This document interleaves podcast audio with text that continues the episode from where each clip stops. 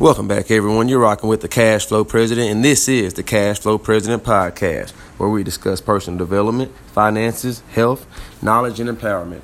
All right, guys. So this is episode four. Um, not quite a milestone, but I'm excited about it. I feel like we're going in the right direction, right? Uh, continuously dropping content, trying to add that value and uh, wealth of information into the world. So today's topic is going to be wealth distribution and accumulation, okay? And for me, I would like to start with the accumulation of wealth. Just give you a broad little uh, uh, idea of how that whole process is, the thought process behind it. Uh, I got a, a, quick little backstory before we get into all of that. I actually was speaking with someone uh, about a week ago discussing uh, how I wanted to make a hundred thousand dollars. Um, you know, in a couple of years, like that's my target goal. And we were saying, like, you know, what they were saying, how, you know, uh, they believed it was going to be kind of tough because I don't make my job doesn't provide hundred thousand dollars worth of money to me, right? I don't, you know, uh, that's not what my what I'm currently sitting at. So, was I was thinking like, man, doctors and lawyers and dentists aren't the only ones who are able to accumulate and create and generate uh, a uh, hundred thousand dollars in cash or revenue or an income, whatever the case may be. Right? They're not. Um, the reason why the masses can't accumulate that much is because one, our jobs don't pay that much, and two, we don't know where to look in order to generate that type of capital, if that makes sense. The average person isn't looking to create different streams of income to be able to amass that amount of money. Okay, the wealthy have on average, and this is the low end, on average, three streams of income. Okay, um, an income stream is just a different flow of money for you. It's a different it's a different avenue that you make money. Um, your job is an income stream. Uh, your investments are income streams. Your businesses are income streams. Different flows of money that you have is a stream of income, and the rich know to have more than one. Okay, it's a lot of us out here in the world today. We want to have that one singular income stream, and we we seek more and we want more, but we don't do more, so we don't get more. You'll only make so much money at your job. You might have a high paying job, but if you still feel like you want more, you could have more. You have to know where to look uh, in the accumulation of wealth, I believe that's what it is. That's the thought process behind it. It's looking for that income. It's looking for that extra flow of money. It's knowing where to look. It's uh, having the mindset to look. It's uh, being conscious enough to know that hey, if I want more, I have to go out and get more. And that's what that conversation was about that I was having. It's like you don't have to be a doctor, a dentist, or a lawyer to to accumulate hundred thousand dollars in a year. You just have to know where to look, and you have to actively be looking. If you can do both of those, it's a good chance you'll generate whatever sum of money you deem acceptable or whatever you feel is like your target goal, right? And that's how that works in the accumulation of wealth. Simply put, just look, knowing where to look and actively looking, right? You have to do it with the ferocity and the tenacity that commands that you can be in the six figure category. That's how uh, I believe that works. In terms of wealth distribution here, the top 1% of the truly wealthy hold 43% of the world's wealth.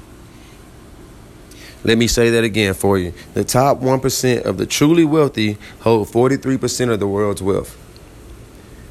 It's it's 7.9, almost 8 billion people in the world. The top 1% hold almost 50% of the world's wealth. That's those are staggering numbers. That top 1% it equates out to around 32 million people. Well, we just said it's almost 8 billion people in the world. So you get 32 million out of 8 billion, and that's where almost 50% of the world's wealth is. Um, the bottom 95% of the world, the have nots, you know, you have the haves and the have nots, right? The bottom 95% of the people of the world, which is just your average everyday person, holds 28% of the world's wealth. So out of 8 billion people, 32 million hold almost 50%. And the rest of the, the bottom 95 hold almost 30%. Now you do have a little mid a middle number in there, a little middle ground between the different, even the in the percentages of the money that's held, and the ninety five percent and the one percent. It's a four percent gap in there with the, uh, and that would be the people in the middle. Uh, I don't think no one too much discusses those guys. I mean, I don't know why, but I mean, maybe they're not a half, not they're not quite a half just yet. Um, they're right in the middle, right? That's just to, to make up the rest of the percentages of what we're talking about. But we we we discuss this in terms of have and have not. So I believe that's why we're leaving the middle portion out, right? So, and if how, and this is truly how I feel. If all the world's money is distributed evenly among all the people, I feel that it'll eventually find its way back into the hands of the truly rich. And I say that because the wealthy know how to place, strategically place, and maneuver and position their earnings and their money to be able to grow it again. When you send your money out in the world, it has to be able to come back with friends. That's the only that's how you create more money, right? You can't just you can't just get uh a flow of money, right? I'm gonna call. You can't just get your income and continuously pluck from that tree. Okay, if we know that the truly wealthy have at least three income streams, that means they're creating a, a flow of cash, right? So, if if the world's wealth was distributed evenly amongst the people, what do you think that the wealthy would do that the masses wouldn't? Well, the the wealthy would put that money in place to go make more money for them. They would track their money and and and watch their money grow, whereas your average person would just spend that money, probably wouldn't track, probably wouldn't budget, and more than likely probably wouldn't do anything to grow that money into more. That's the difference between the truly wealthy and and the masses. The difference between the haves and the have-nots. The haves know how to have more, and the haves not the have-nots have not figured out how to get more. Okay, so the haves have figured out how to have more, and the have-nots have have not figured out how to get more. That's the primary difference, and that's why I believe that if the wealth was distributed evenly uh, amongst the world, it'll find its way back into the truly rich. And that's because they would take that money to create income streams, streams of income, streams of capital, uh, flows of money. You can't make money. I can tell you that right now. People that just simply make money uh, will will definitely never have what they strive to have because the the government makes money. They print it all the time. We can't make it. We can earn it. We can create it. We can generate it. We can accumulate it. We can't make it. Okay. Uh, the people in that top one percent, they know how to create and generate that income. They specialize in it. That's why they are in the position that they're in, and then the rest of the world is in the position that it's in. Um, that's those are staggering numbers, and even the thought, the the idea behind it is disheartening because I feel like don't get me wrong. I, I, believe people are probably are more than likely truly happy, or hopefully they're truly happy in their situations and in where they're at as far as the income. Majority of people, I've talked to people. I've been one of these people and I just understand how things work. A lot of people feel like they're underpaid. A lot of people feel like they should have more, and a lot of people want to have more. But like I said about accumulation of wealth, you have to know how to. You have to know where to look, and you have to you have to want to look, and you have to actively look. That's the thought process behind that. You can't have more if you truly want more. You can't have more if you don't do more.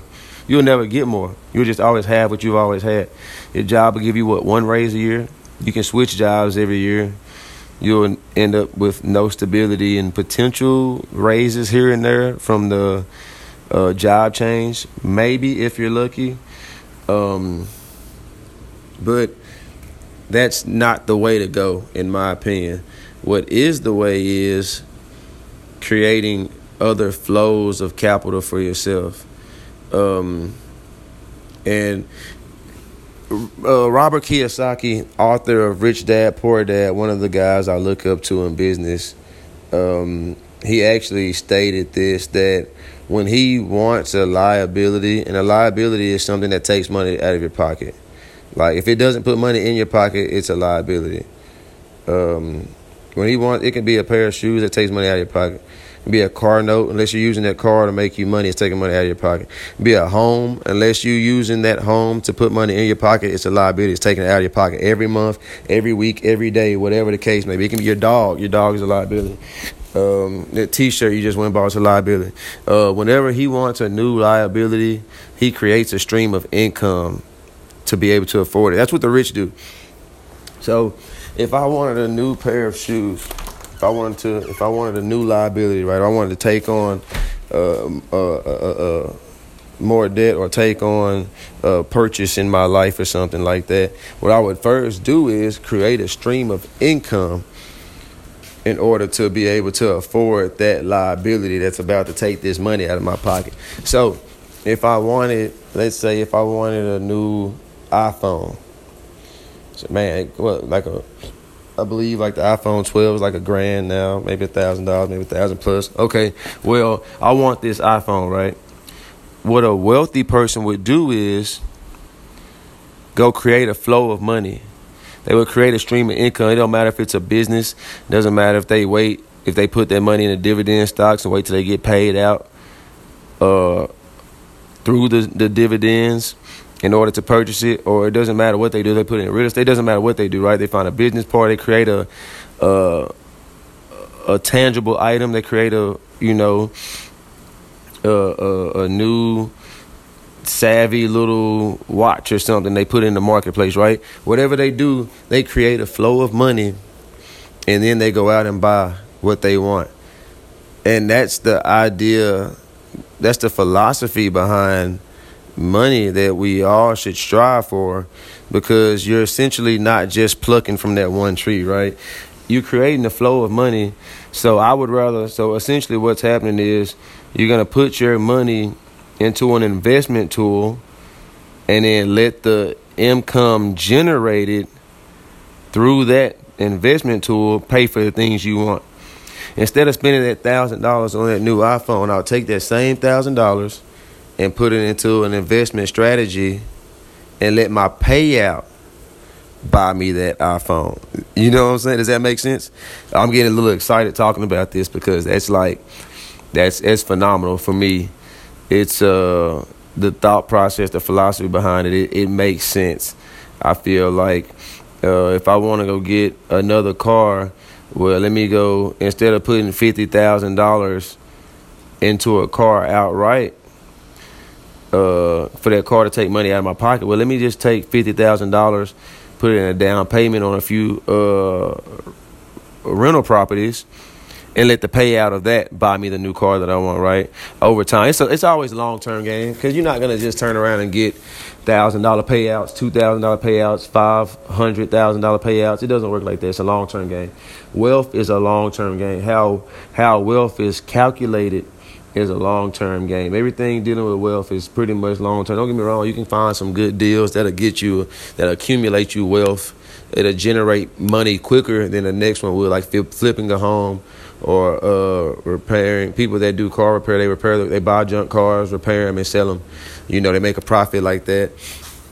uh, that's a, a, a when you when you force the value of something to go up.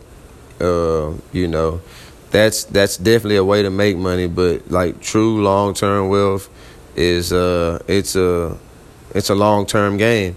Wealth building is a it's a marathon ran at a sprint, if that makes sense. And the reason why I say that is because if it, it can be a if, if you do a marathon at a snail's pace, it'll take you forever to reach your, your end goal. If you do it at a sprint, you'll have to work a lot harder to get to what you want, right? You're gonna have to multiply the efforts and your actions to get to where you want to go. And I believe that's what success is for me. It's by getting to where I want to go am I am I tracking the time to get there? No. Would I like for that time to come as soon as possible? Yeah. So that means I do extra work, right? Um, instead of if I'm trying to, if I if I sell houses and I only make two or three phone calls a day to sell houses. Well, chances are I might not sell that many houses. But if I sell houses and I make 20 to 30 calls a day, well, I, got more of a chance to get those houses sold. That's how I look at it. Uh, so that's why I say it's a sprint, it's a marathon with sprint like speed, just to kind of turbocharge that. I like to do things, I like to tell people, like, you just want to get started. But I also like to tell people how I go about doing things. I like to turbo turbocharge it and kind of we can expedite the process a little bit and make it a little easier for ourselves. If you only set if you set your goals low, you end up failing. You'll realize that you you didn't do enough to get to where you want to go. If you set your goals high and up failing, that means you would have exceeded all expectations. You just didn't hit your target. I feel like that's a little better of an outcome than uh, the, the the the the former. Okay, but back to the back to the topic at hand. So, the thought process behind creating additional streams of income to pay for your liabilities that's I feel like it's thought provoking, right? It should be a change of philosophy because not only did I create a new stream of income so I can buy a particular item, so it's like I'm not my money isn't wasted, right? If I go buy a pair, of, if I want to buy a new iPhone, same another example, same example. If I want to buy that iPhone, my money isn't wasted. That thousand dollars that I put into that iPhone is not gonna get wasted if I take that same thousand dollars, put it into an investment tool, and let the the um, the proceeds of that, the return on the investment of that, buy me my liability, that money's not wasted because still I still know where that money is and that money is still generating me more money even after I purchase that uh that liability, right? That's just the power of different streams of income, different flows of money, right? So I feel like that's like you you're not plucking from a tree at that point, just hoping to continue to you know, uh hoping that that tree doesn't reach zero You've essentially added to that tree. You planted another seed. That's beautiful. You've planted another, at that point, you've planted another seed. Instead of just plucking another fruit, you planted another seed. And that's what the truly rich do. That's what the wealthy do. That's why the wealthy have more and continue to create more, okay? So now, how wealth is calculated. Wealth is calculated by net worth. And net worth is it can be a number of things. It's going to be assets, it can be businesses, it can be investments, be liquid cash, okay? Net worth is expressed as wealth equals assets minus liabilities, okay? So liability, I told you guys, we're going to learn what liabilities and assets are. You're going to hear those terms throughout my podcast a lot. Cash flow, okay? So, an asset is anything any tool used to put money into your pocket. Assets put money in your pocket. If you have a rental home, that home is now an asset. You get paid out every month for it. If you rent out cars, that car is an asset. It puts money in your pocket. If you sell uh, clothes, your clothing now are assets. They put money in your pocket. If you're a business, your employees are assets. They put money in your pocket. Your, your employees generate the out the output from your employees generate you income. That's how it works, okay? That's the difference between that's those are assets. A liability, like I said, your car. If you're not renting it out, guess what? It take you have to put gas in. You have to get tune ups. You have to get oil change. You have to get work done on it, right? It takes money out of your pocket every day, every month. Your house. If you don't, if you're not renting it out, guess what's happening? Every month you pay a mortgage, you pay a rent, you you have repairs. It's a lot of things you have to have done. It's a liability. It takes money out of your pocket. Your dog, unless you making them have babies or you know using their genetics to create more babies, then guess what? They they eat food, they drink water, they they require trips to the vet, they require a lot of things. They're a liability. to take money out of your pocket. Okay. So we're gonna have net worth. It's calculated. It's expressed as wealth equals assets minus liabilities. So if we know that that's the case, then we want to limit our, uh, our liabilities and we want to maximize our assets. The truly wealthy. Uh, in their financial statements, they have it broken down as ex, uh, income over expenses, and then you have a separate column that's assets and liabilities. Okay, so your liabilities they flow through the expense column, right? Your assets they flow through the income column. You want to uh, limit your liabilities. You have as little as possible. That way you can maximize your assets. You have as many as possible. So in in turn, you have more income than you have expenses. That's how business works. That's how I believe life works. You will never have anything if you are continuously uh, just adding liabilities and plucking from your one tree, right? If your if your expenses are more than your income, you're you're you're in the red. If your expenses and your income are equal, you might as well be in the red. You're you're pretty much like you're, you're stressing every week, right? But if you can limit that, you can limit those liabilities to where your your income is two times your your your expenses, right? Your income is three times your expenses. Well, that means you probably have two or three times more assets than you do liabilities. Okay, and that's what you want to strive for. Um, have you ever seen uh, someone with a lot of money live paycheck to paycheck? Well, that's because they they they make a lot of money, but they don't manage it properly or put it in uh in in they don't invest it or manage it properly to where it's able to to work for them. It's easy to get caught in the trap of I make more so I'll spend more.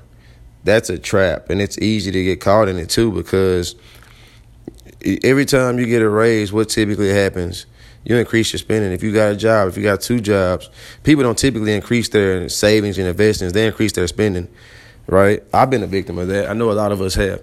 You know, instead of uh, increasing my investments and my savings, well, I'm making good money. Let's well, that means we can go instead of going out two times a week, let's go out three or four times a week. Instead of going shopping uh, once a month, let's go shopping twice a month, three times a month, right? That's what ends up happening. The uh, the more uh, uh, income that you come into, you end up spending more, and that's a that's a bad philosophy. That's a bad uh, habit. That's a bad discipline a bad character trait to have is when you earn more, you spend more. No, that's not how it's supposed to be. It's supposed to be the opposite. When you earn more, you invest and save more. Okay, so back to net worth. So we know that it's calculated by assets, your businesses, your investments, and your liquid cash. So we have your assets, which is anything that it puts money in your pocket. Okay, um, sometimes it's described as they say that the things that you own, right? Your assets, uh, it's a formula for that too. it's a formula for your assets too. Um, so basically, with your assets, it's let's say you have a watch, right? Uh, um, uh, what's a good watch? Uh, uh, I'm gonna say the a Tissot, or let's say uh Movado, a Movado watch. Those are nice watches. You have a Gucci watch. Who cares, right? A Rolex. Uh, those those are assets because they don't they don't lose value, and you can sell them at or around the same price you got it for, right? So that's a that's an that can go. It's a liability, but it's used to calculate your wealth in the asset column, right? If I have a Rolex, um, a two hundred thousand dollar home uh, and a hundred thousand dollar car, those would be when it came down to my net worth. They would be in the column for my because that's like those are things that can be sold for a quick cash. I'm gonna say it like that. It's a good way to look at um, in terms of assets. Don't get me wrong. I know we just said uh, if your house is taking money out of your pocket, it's a it's a it's a liability, but it's another way to look at it as well. If you own the home, it's just yours. If you can sell it or get rid of it or anything like that, like if you need to, it's an it, it'll be it'll be in the asset column. Is it a true asset? In my opinion, no, it's not. But can it go in the asset column when when calculating net worth? Yes, it definitely can and does. Um, like I said, you have a Rolex watch valued at fifty thousand your car is valued at a hundred thousand, your house is valued at five hundred thousand, well you have a net worth of six hundred and fifty thousand dollars. And that's just in that, like, cause net worth is gonna be your assets, your businesses, your investments, and liquid cash. Okay, so when people describe net worth, businesses what how much is your business valued at? What's the equity you have in your business right? Uh, we'll get into equity too. It's a lot of terms. You have to know about money. That's what i said in one of my previous podcasts man you have to know the history of money. You have to know about money. Um, some of the you know different terms and uh, uh, philosophies and ideas behind it. It'll do you some good to know because in turn you can you can make sure that you can check a few of those boxes that the wealthy are checking, or even just so you can check for yourself and become something, right?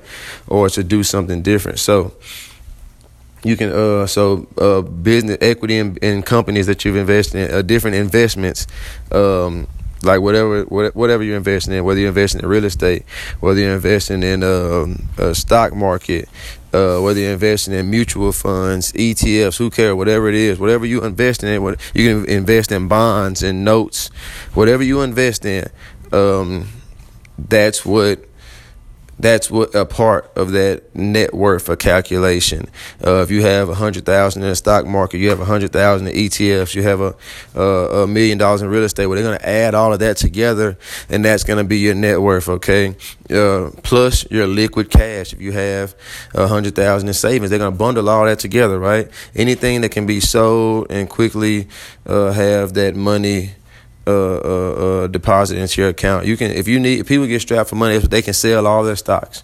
You're gonna get taxed on it. You can sell all your stock. You can sell your home. You know, it, some some instances, well, the, when it's when it's dealing with real estate, you can sell your home and not be taxed. i am gonna do a podcast on that as well. Um, just the different tax advantages, um, and you know, it's gonna be you can sell it. You can sell your home. You can sell those different things. You can sell your business. You can sell your stake, your stake in a company. You can sell off some of your investments. You know, if you just happen to need cash. The idea is to not to, but this is just how we're calculating that net worth, right? So again, net worth is going to be assets, businesses, investments, and liquid cash. So we know what assets are. We know uh, uh, if it's something that puts money into your pocket, if it's something that you own that can be sold uh, sold off. In this instance, like I said, I feel like assets put money in your pocket, but like I said, when it comes to net worth, uh, air quotation, when it comes to net worth, we're gonna put your home and your car in there. I don't feel they're assets, but when it comes to calculating net worth, they're gonna be in the asset column. Okay, um, so that's just a little insight as to how you know we should go about strategically placing our money to be able to come into the fold of net worth. Um, most times, people's net worth is it only goes as far as what they have in the bank. There are no assets, you know. Like I said, this isn't most people aren't like me personally. I'm not using assets as the car you drive in the home. I'm talking about like true assets, income producing assets. Most people don't have any income producing assets. Most people don't have any businesses with equity in them. You can have a business. Is that business generating money?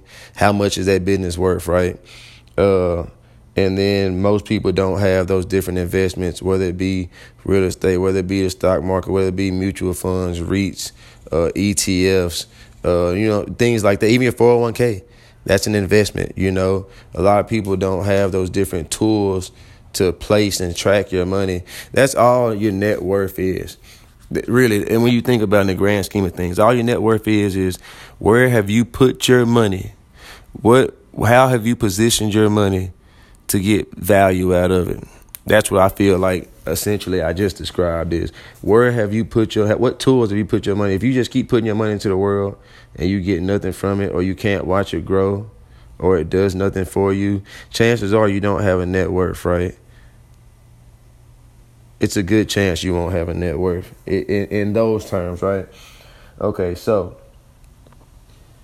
back to the point at hand. People people people don't understand that you have to have a certain philosophy in order to grow uh, and accumulate that wealth, right? Um, people want to, you'll have people that they want to look like certain celebrities or act like certain celebrities or idolize certain actions by people that are way more well off than they are. How can you sit here and have a rock star lifestyle and party like you're, you know, some celebrity when you don't make celebrity money? You don't have celebrity money or influence, you know? Um, you don't have the money that they have. You don't have the income streams that they have. You don't even have the marketability that they have. Okay? You don't. You know? You can't sit here and want to be like uh, uh, entertainer and you want to go get jewelry, you want to live a certain lifestyle, you want to wear certain clothes, they can afford that. If you only make forty thousand a year, fifty thousand a year, and you don't have any additional income streams, what you just gonna keep plucking from a tree just to look like someone who is more than likely getting paid for some of the stuff that they're wearing or some of the stuff that they're doing? Like when when these people, like I touched on this earlier, when these people have these these these these deals with McDonald's or they have these deals with Nike or they have these like production uh they have these uh commercials that they're doing they have these uh franchises that they own those are income streams they're able to do that they can afford to do that. They can afford to do the things that they do because they're making money. They're not just going and go uh, doing a few shows and they're making a lot of like like they're making some decent money doing that. But they're not just oh yeah I did some shows. Let me do no no they're they're all this stuff that they're doing on the internet when they're shouting people out. They give shout outs now. They do. Um, they'll uh, advertise your product on their on their page.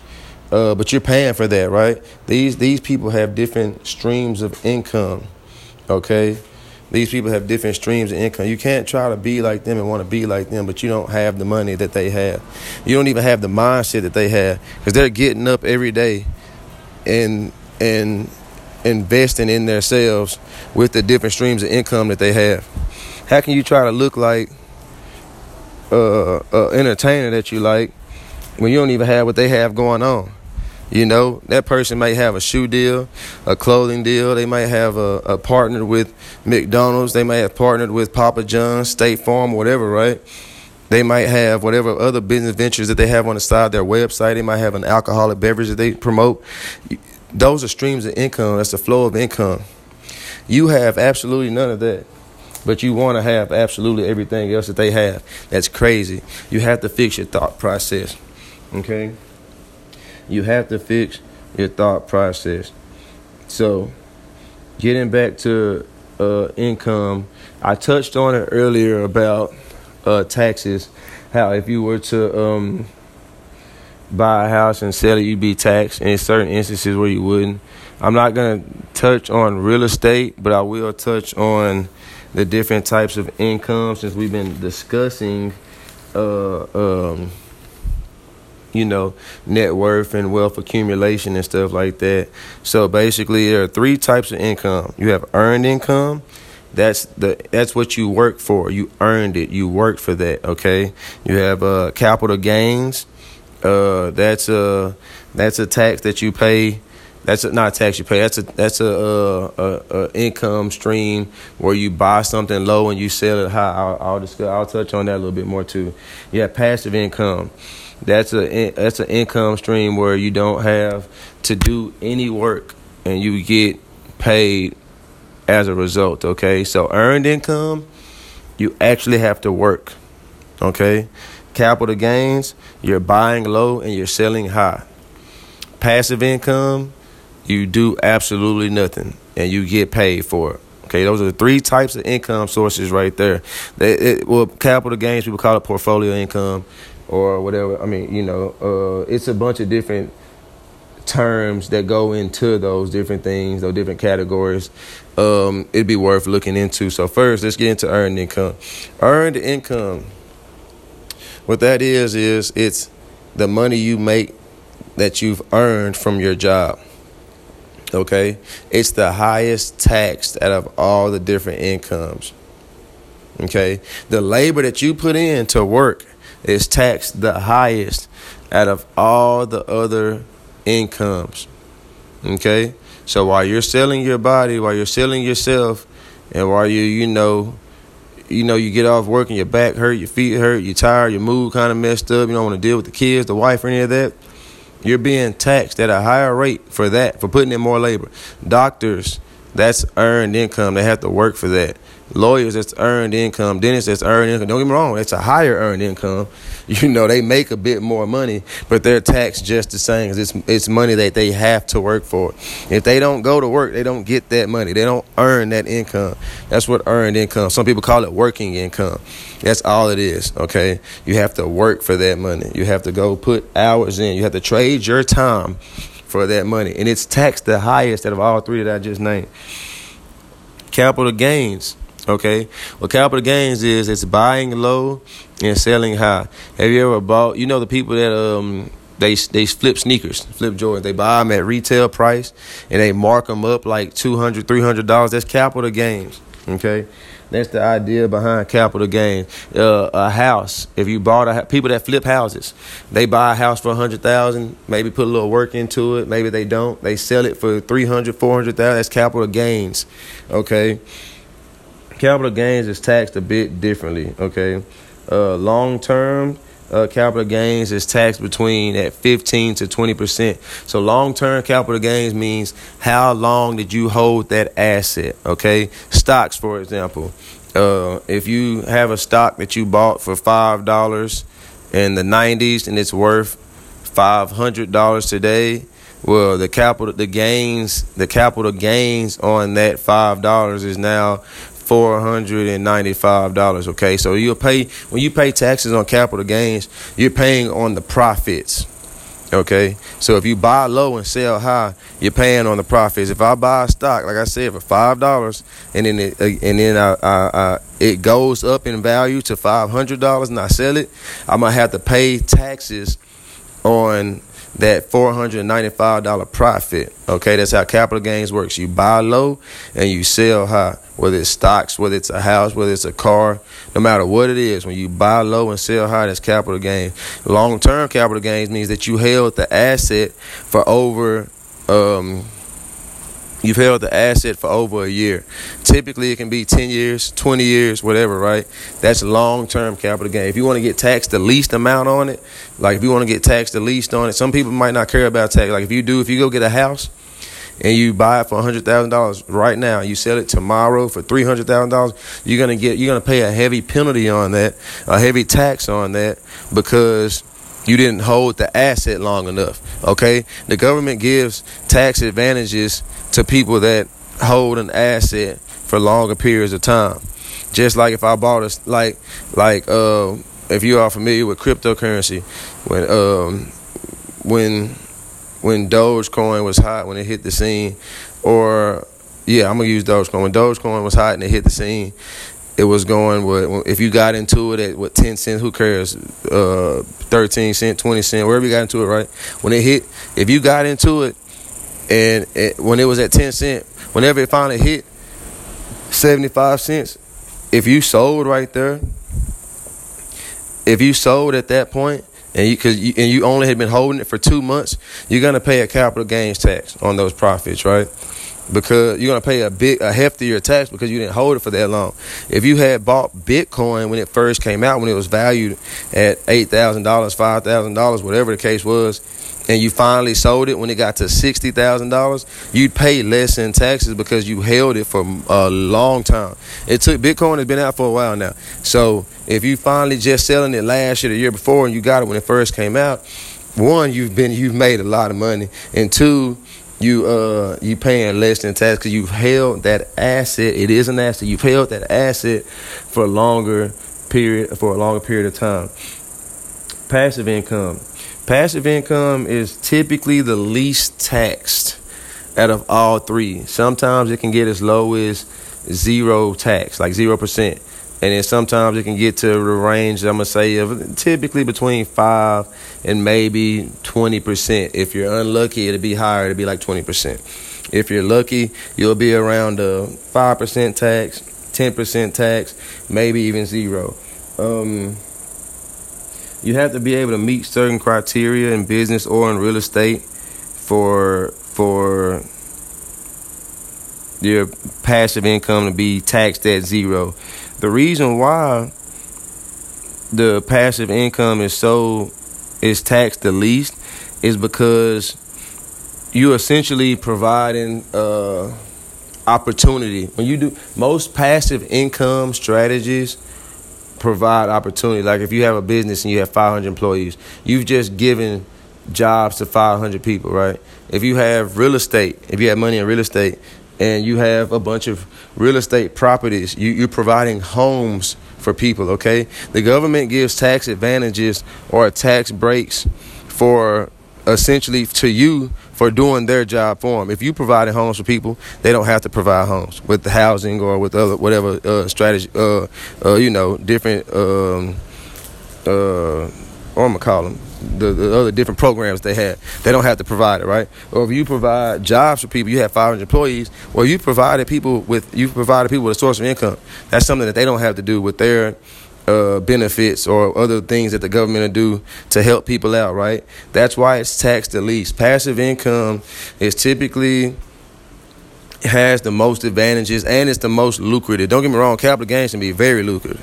Uh, earned income can be lucrative for you too if you happen to be in a field that pays a lot of money that's in demand. Capital gains can be very lucrative, but it can also provide. You can get taxed a lot on um, on capital gains. You can get you can get you get if you don't hold the asset for long enough, you can get crazy taxes. You can pay a lot in taxes. Okay, passive income on the other hand, it's crazy because it's the, it provide it, it, uh, you don't have to do as much work and you get the most out of it. That's the crazy part about it. Capital, uh, uh, passive income, it could be, like I said, having money in real estate. It could be investing in someone else's business.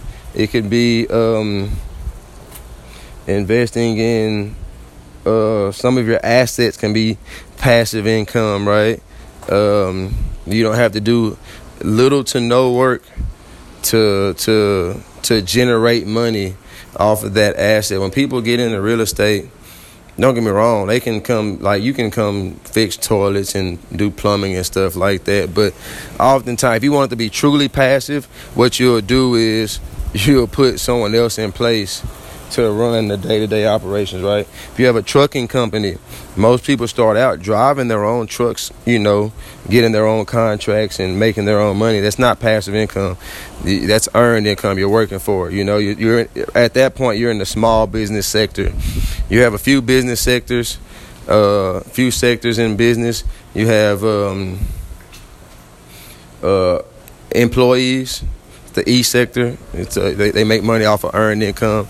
You got a, a small business, the self-employed S, self-employed at small businesses. They still have to go to work every day and make money. They're they're taxed the pretty high. Um, you have big business, which is 500 employees or more.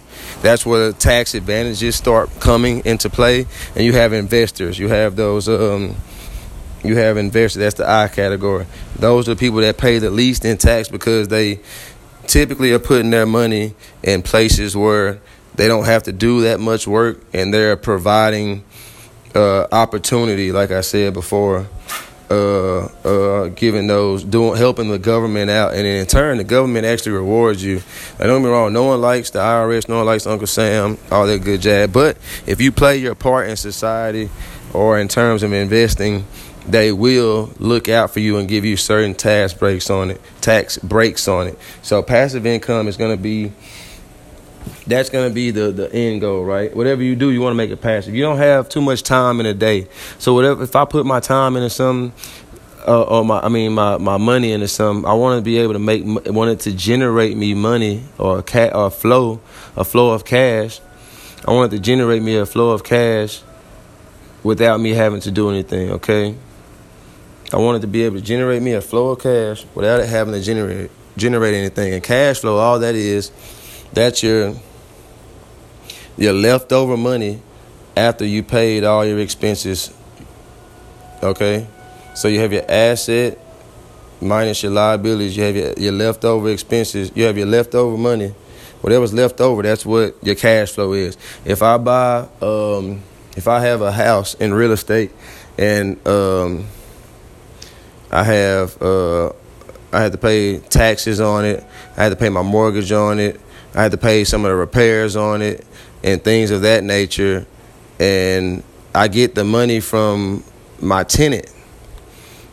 My tenant pays me fifteen hundred dollars every month. Well, after taxes and uh, repairs and my mortgage, I have I pay eleven hundred dollars. Well, that means my cash flow was four hundred bucks. Okay, that's what that asset made me. So after all my expenses, whatever's left over, after I pay for everything, after everything's left over, that's that's how my cash flow is calculated. Uh, me personally, I um, I flip cell phones. Okay, so definitely not passive by any means. I want to get it to passive, but you got to build up to that. It's like a couple different avenues that you got to do. Anyway, so after I buy the phone, get it repaired, maybe I have to buy a box for it Maybe I had to get a charger for it. Maybe I had to do uh, get it unlocked. Whatever it is, right? Whatever I have to do, uh, all of that is going to be in my expense column. So what I sell the phone for, I'm going to subtract everything in my expense column from the total price that I sold that device for, and whatever's left over, that's my cash flow. That's how much cash flow I have, right? The more cash flow you have, the more money you have. You know what I'm saying? Cash flow investing for me is like the that's a that's a, a, a more optimal strategy or uh, strategy for me uh, doing doing that. Uh, don't get me wrong. You want to diversify your portfolio. You you'll hear that uh, somewhat in this uh, podcast too. Having a diversified portfolio means that you're putting your money in different places instead of just one investment tool. You're spreading it out. You're diversifying it. You're making it more. Um, it's more stable that way. Um, in in the stock market, you can put your money into individual stocks. You can do it in uh, mutual funds. You can do it in REITs. You can do it in cryptocurrency. At that point, you've diversified your portfolio. You can take it a step further. Let's say you're in stock market. Uh, so you have stocks, right? And then you're in real estate. You have real estate, right? You have businesses. That those are different streams of income. You've diversified your portfolio, your investment portfolio. Um, that's just a different way to go about it. So I mean, me personally, I want to have, I want to have some passive income. I, I re- well, I want most of my, I want the majority of my income to be passive. I want some capital gains too, though, because you get you get great money and you can get good advantages with capital gains. You know, what's what's better than buying something at a low number and selling it for much more than what you bought it for? You have to pay more in taxes, but I mean, if it's just me diversifying my portfolio, I'll, I'll take a a, a, a, hit in the tax in the tax department um, to make hundred thousand dollars, to make two hundred thousand dollars. You know what I'm saying? I, will buy a house for hundred k instead of for three, and I just take the taxes. I, I won't mind that at all. I don't think no, too many people would mind being taxed on capital gains when it's a big amount of gain. Right? That's okay. Earned income. I still go to work. I have earned income. So I've diversified my portfolio to the extent of where I have my earned income. I have my passive income because I do invest in other investment tools where I have to do no work and I get returns on it. So I have passive income, I have earned income, and some of the the the things that I some of the different other business ventures that I have where I buy low and sell high, I have capital gain. And even in stocks, when you get stocks, you want to have you a couple of good capital gains. I dividend invest, okay? I invest for dividends. I invest for ca- uh, for for cash flow. I'm a more so cash flow investor, okay? But you want to diversify. You want to have a few stocks that have growth potential because wealth is a long term game anyway. You know, so if I have a stock right now, I bought it for eight bucks, and then in twenty years it's eight hundred. I have a you know that's a that's a growth stock. That's a I have something that has growth potential in it. Um, you want to do that when your value of your home goes up from year to year. Okay, that's a capital gain. If you sit here, you buy a house for three hundred thousand, and six years later, it's worth. Uh, you buy a house for three hundred thousand. Six years later, it's worth six hundred thousand. Guess what? You have a capital gain of three hundred thousand. You bought something, you let it sit, it appreciated in value, it, um, it went up in value, and it and it and it offered you a bigger return than what you bought it for. Okay, so you want to diversify yourself. For me, my end game is to stop working. I want to be financially free within the next five years and stop working. Right now, I don't mind working. I'm building up my 401k. You know, I'm getting. I want to get to the point to where I don't have um, the need to work. Like I do it just to save up my work checks, if that makes sense. I wanna I wanna get to the point where I can totally live off of my investments in my businesses and everything else to where my work check is essentially just I'm letting it build up or I'm just investing the whole entire thing. You know, I feel like that's the goal. I feel like we all should aspire for things of that nature um, to to be able to be financially free. I feel like is the end goal for me at least to to not have to worry about uh, when I'm getting paid, because I get paid all the time, right? I want to be able to get paid all the time. I want to be able to get paid in my sleep. Uh, Warren Buffett, I don't know if you heard of him. He's like one of the greatest investors of this time. Great businessman. Very, very, very amazing business businessman. He said, if you don't find a way to make money in your sleep, you'll work until you die. I feel like those are true words. You know what I'm saying? Those are those are true words because if you're only going to work to if you're only going if you're only relying on your actual work uh, if you're only relying on your actual uh, income i should say to provide for you you're gonna always what are you gonna do? Just kind of you're gonna contribute to your 401k until you're 60 and finally retire and try to live on that and have a little bit left over. Like you're gonna finally start living, you're gonna finally get that dream car, finally get that dream house, have your dream situation when you're 60 or 70 years old and you can't really enjoy it the way you should. You know, we can strive for financial freedom beforehand. I don't want to retire at, at 60. I'm not gonna lie to you. I want to retire at at 50. 45 to 50 is my range. If I would have uh, had the mind frame that I have now, ten years ago, thirty five would have been my mind, my uh, my target. But it's okay. Uh, rather start late than never, right? That's the idea behind it. So you wanna you wanna put yourself in position. I feel like to be financially free, and that's what that's what I'm striving to do, and that's what I want to put into the world and have others strive to do to end up getting to the point to where you have a net worth to end up getting to the point to where you have a diversified portfolio to get to the point to where you know what that back that you go to the, I mean that, not back the job that you go to that you don't like that you hate you hate your boss your back hurts every day you know you spend you feel like you spend too much time there.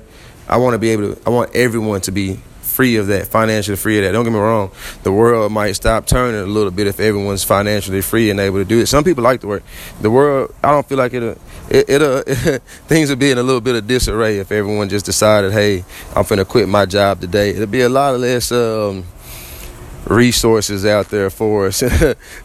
the market will probably uh, implode on itself. But I want that for everyone. I truly do. I truly want for everyone to be financially free and, or have goals of such. You know, um, if you work until it's time to retire and you just live on your 401k, a million dollars isn't much in today's world.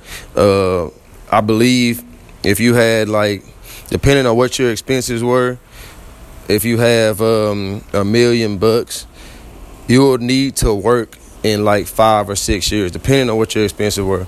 You so unless you planning on if you have a million dollars, you you have a million dollars in four hundred one k when you finally retire. Unless you plan on dying in five years, you you're gonna want to have more money coming in. I'm gonna tell you that right now. You're gonna want to have more money coming in.